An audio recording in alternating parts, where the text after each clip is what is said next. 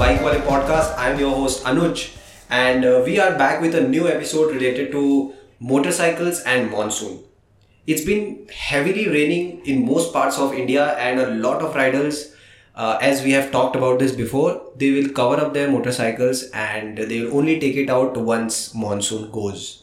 But that's not really the thing you should be doing, because there are a lot of ways you can ride your motorcycle in the rain safely, and we have talked about it at length in a separate episode which had gone up in the previous season. And in the last episode, I had done a solo podcast in which I talked about how to maintain your motorcycle in the monsoon. I mean, bikes are obviously waterproof, but there are certain things you can do which can prevent the issues which can crop up in the long run if your bike is getting wet over a course of time.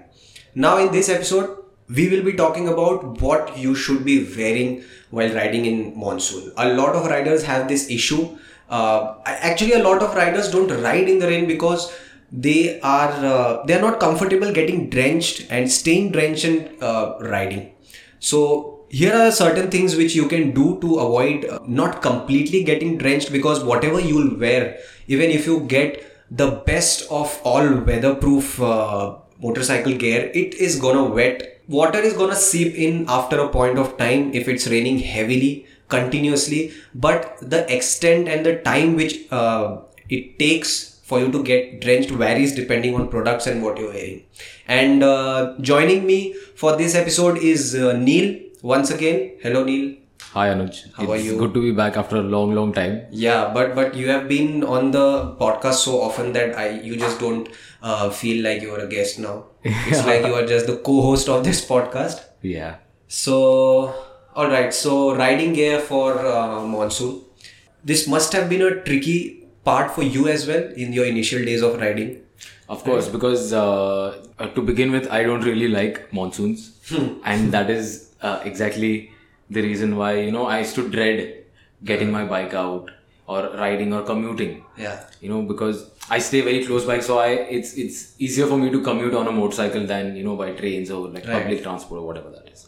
So initially, yeah, it was quite tricky, but I think over the years you kind of get used to that. Correct. And then as this podcast goes, you know, the riding gear or the rain gear you wear makes a lot of difference. Correct. So for me, initially it was about not being able to ride, not being confident riding in the rain. But once I started getting confident, now it's about what to wear so that I don't get drenched. But then lately I realized that you have to be comfortable being wet and riding the motorcycle. Yeah. Because as I said, whatever you wear, water is going to go in and your clothes will get wet. But then if you're wearing the right thing, then it will take a little longer for you to get wet, right? So we'll cover different riding gear, starting from helmet to boots. So let's start with helmet. Now the first main problem with helmets is that the visor gets fogged because of condensation when there's a difference in temperature, outside temperature and the temperature inside the visor. When you're breathing hot air on the glass, it gets fogged up. Yeah. And the best solution for that is a pinlock, which most of the riders use, but there might be instances when you don't have a pinlock, right? Or I didn't think there will be anyone who can't afford a pinlock because it's very cheap. Yes. But if there's a time when you are going through a downpour, you don't have a pinlock, and it's bothering you to an extent that you have to stop riding, I think the best thing you can do is just keep the visor open a little bit, like less than half an inch, which will stop your visor from getting fogged. Yeah. What do you think about it? So that is one way to do it. Yeah. But personally, I have been using a fog stop. So this is basically a proprietary thing by Raleri. Yeah. So pinlock, as you guys might know, is also a proprietary thing, you know? So it's basically like a double screen between your visor, and that prevents the visor or that part or that area of the visor from fogging up, right? So I haven't used a pinlock for a long time. I had it on this SMK helmet that I have, yeah. or I had. And the thing was, I had, you know, since I wear glasses, I had this thing with visibility. So the size of the pinlock was as big, or the area was as big as my glasses. So, you know, the visibility, it decreased to a very great extent. Yeah. So, I have been using the Raleri for, I think, a year now. So that offers a little more field of vision. Yes.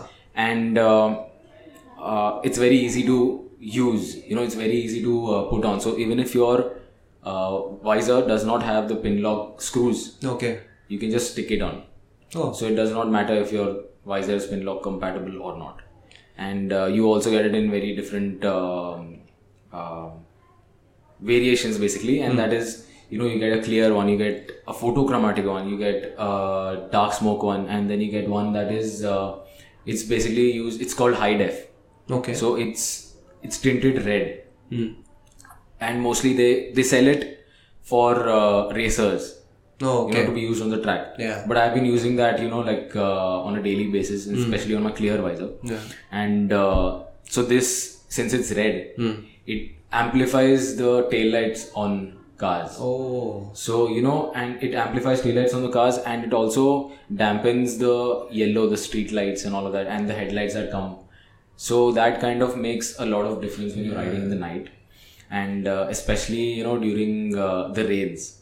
So if you know, you know, this glare you get when there are droplets on your windscreen, on your visor, it kind of reduces that glare. So I found it to be quite good. And so it enhances the safety quotient also. Exactly. So it's a good investment. I mean, I think I paid around $2,000. It costs around that much. If you get a clear one, it costs even lesser. So that's a good investment, you know, if you're riding a lot. Yes, I mean, sometimes there are times when, you know, it's pouring, you know, Mumbai rains are horrid. And when it's pouring, you know, I prefer keeping my visor a little open. But then, so I have a race helmet. And it's either open or it's closed. It doesn't have a in-between. So I can't like really open the visor, right? So then I prefer opening all the vents. To let little air and stuff like that. So there are ways to go about it, and your helmet is obviously going to get drenched. And on that note, I'd also, you know, recommend people to buy a foam cleaner for the helmet. It keeps your helmet clean and not stinking the next day. And also for people who have a helmet like Neil has, a bell, which doesn't open, the visor doesn't open in steps. It is either fully closed or completely open. So what you guys can do is you can buy the blue tack. It is a substance which is like a clay. You can paste it on your chin bar so that when you close the visor, it's not fully closed and there is some gap between the chin bar and the visor. So that is one of the ways you can prevent the helmet from fogging. You can also use Raleri Fog Stop, which Neil is recommending. You can also use pinlock. So these are the things, and you should also keep the vents open. And so that was about helmet. Now let's move to jackets. Now talking about jackets, there are jackets which are complete all-weather proof. They protect you from getting drenched because the material is such that it doesn't allow water to seep in. But the thing is, those jackets are expensive. So one of the affordable ones, if I talk about, it's the Gravity Drystar from Royal Enfield, which has been made in association with Alpine Stars. But that jacket costs about 17 to 18,000 rupees. So it has, one of the specialities of that jacket is that it has a Drystar membrane, which is breathable, because there's always a compromise, you know, things which are waterproof, let's say your raincoat. It will be waterproof, but you'll be sweating if it's not raining and the weather is not cold. Yeah. So here, this thing provides a very good balance between the airy feel and protecting you from water, because that's what the USP of Drystar membrane is. But if you, and there are waterproof jackets from Rynox as well. But if you can't afford those expensive jackets, then the best thing would be to buy a raincoat. Apna desi ilaj. So Neil, do you have any waterproof jacket, or do you always use raincoat? I've always used raincoats because to begin with, as you said, you know, waterproof jackets, like properly waterproof jackets, are expensive. Yeah. Yeah, and it's now that Royal Enfield has come up with, you know, the Drystar. Mm. Before this, it was nothing less than 20,000-25,000. That's true. And I cannot afford a jacket just for, you know, yeah, riding in the rain. Yeah. So, I didn't. So, as you said, Desi Jugaad mein, the rain jacket works. Yeah. It works, you know, in like a long-term thing. Correct. And also for us, it makes sense to just have a rain jacket because for the most of the year, we are riding in the hot weather. Yeah. And even if the Drystar jacket from RE gives you some breathability, it won't give as much as a complete mesh. Mm. So it won't actually make sense when it will be peak summer. Yeah. But if you want to... check out the full review of the Drystar jacket and riding pant as well. You can go log on to bikewale.com. Other than, you know, getting a rain jacket, you also, or most of these riding jackets, they offer you rain liners. You know, some of them are effective. Hmm. The one I was using recently was, so I was using the Shima Jet, and that comes with a rain liner that is basically a rain jacket. So you can not only, like usually, rain jackets or rain liners are worn inside the jacket. Mm. This one can be worn inside as well as outside the jacket. Oh. You know, so your protection, you know, it just increases by that much. Obviously, you feel a little bit hot and sweaty and all of that because there's no breathability as such. But that works, man. That kind of helped me the last monsoon. And I think these rain liners are available with even the affordable jackets, even from Rynox and other brands, right? Yes. Yeah, so that is one of the ways, one of the things you can use for the top part. And now moving on to pants, again, like the Gravity Drystar riding jacket, there is pant also with that Drystar membrane, breathable and rainproof. But again, rainproof riding pants are pretty expensive, so your cheaper alternative to it is always rain pants. And there are actually multiple types of rain pants. There are some which have very large bottom and they are not as long as to reach your boots or below your boots. So water still keeps going in if you're riding at high speed and you go through puddles. So it's always advisable to have those which have adjustable straps, Velcro or chain at the bottom if you're riding. Yeah. And something that can go over your boots, and when you zip it or you strap it, it will cover your the top part of your boots as well. You know, so, I really wish there were more alternatives to rain pants and, you know, stuff like that. Because for jackets, there are a lot of things that you can do, but you cannot, like, you can't wear multiple pants when you're riding. You know, that feeling is very awkward when you're on the seat. And yeah, man, I really wish there was some other alternative to... Yeah. That is what works, no? The lower part of the raincoat. And now moving on to boots. Again, there are all-weather-proof boots which are not as expensive as, let's say, a rainproof riding pant or jacket. And one of the examples is Tarmac, those long adventure boots. I think two of those we have in our team. Yes. And those boots are actually pretty nice, no? Even they're comfortable also. Yeah. So. And even if it's properly pouring, it will still, water won't go in because it has those elastic kind of material at the top. Yes. Which really fits snug around your shin and area. So, but apart from that, if you don't have rainproof boots at your disposal, what you can do is you can buy Rynox waterproof socks. Yeah, which is a great invention. Yeah. It costs some $2,650, but it's really useful because I mean it works. It is very long, so it comes up slightly till below your knees. So it is going to protect. Yeah, they're good for wearing under boots. You know, boots are usually a little taller. Correct. Yeah. But even if that's expensive, then what, Neil? What? Oh my God! I think monsoon and Jugaad goes well with us. So I had this experience when I had gone to Ladakh. So it used to rain like tremendously, right, over there, and there was the option of wearing gumboots and riding. No. So it was either that or, I mean, wearing gumboots, you don't have a lot of protection. Yeah. And on those kind of terrain, you have rocks flying at you, right? Correct. Like from your front tire, from the tire, from the guy in the front of you. And the gumboots were like useless. I did use them. I did buy them over there. To go over water crossings and all of that. But they were useless. On the first day, I didn't want to use them anymore, although my feet were dry enough. Okay. So the quick solution to that was so as to wrap plastic bags around my leg. No. Yeah. I had to wear the socks and just tightly wrap the plastic bag over my riding pant. Mm. Yeah. And my riding pant obviously had the rain gear, so like fully secure, and then wear them inside waterproof boots. So I was so dry, nice, comfortable, exam relaxed. So and how do you tie the plastic bag with a rubber band, or you just tie a knot? Yeah, so initially I used to do it with a knot, but I had to do both because we were riding for a longer distance. Yeah, so it used to come off eventually. So I started doing that. The thing is, if your feet are dry, Anuj, your ride is going to be very peaceful.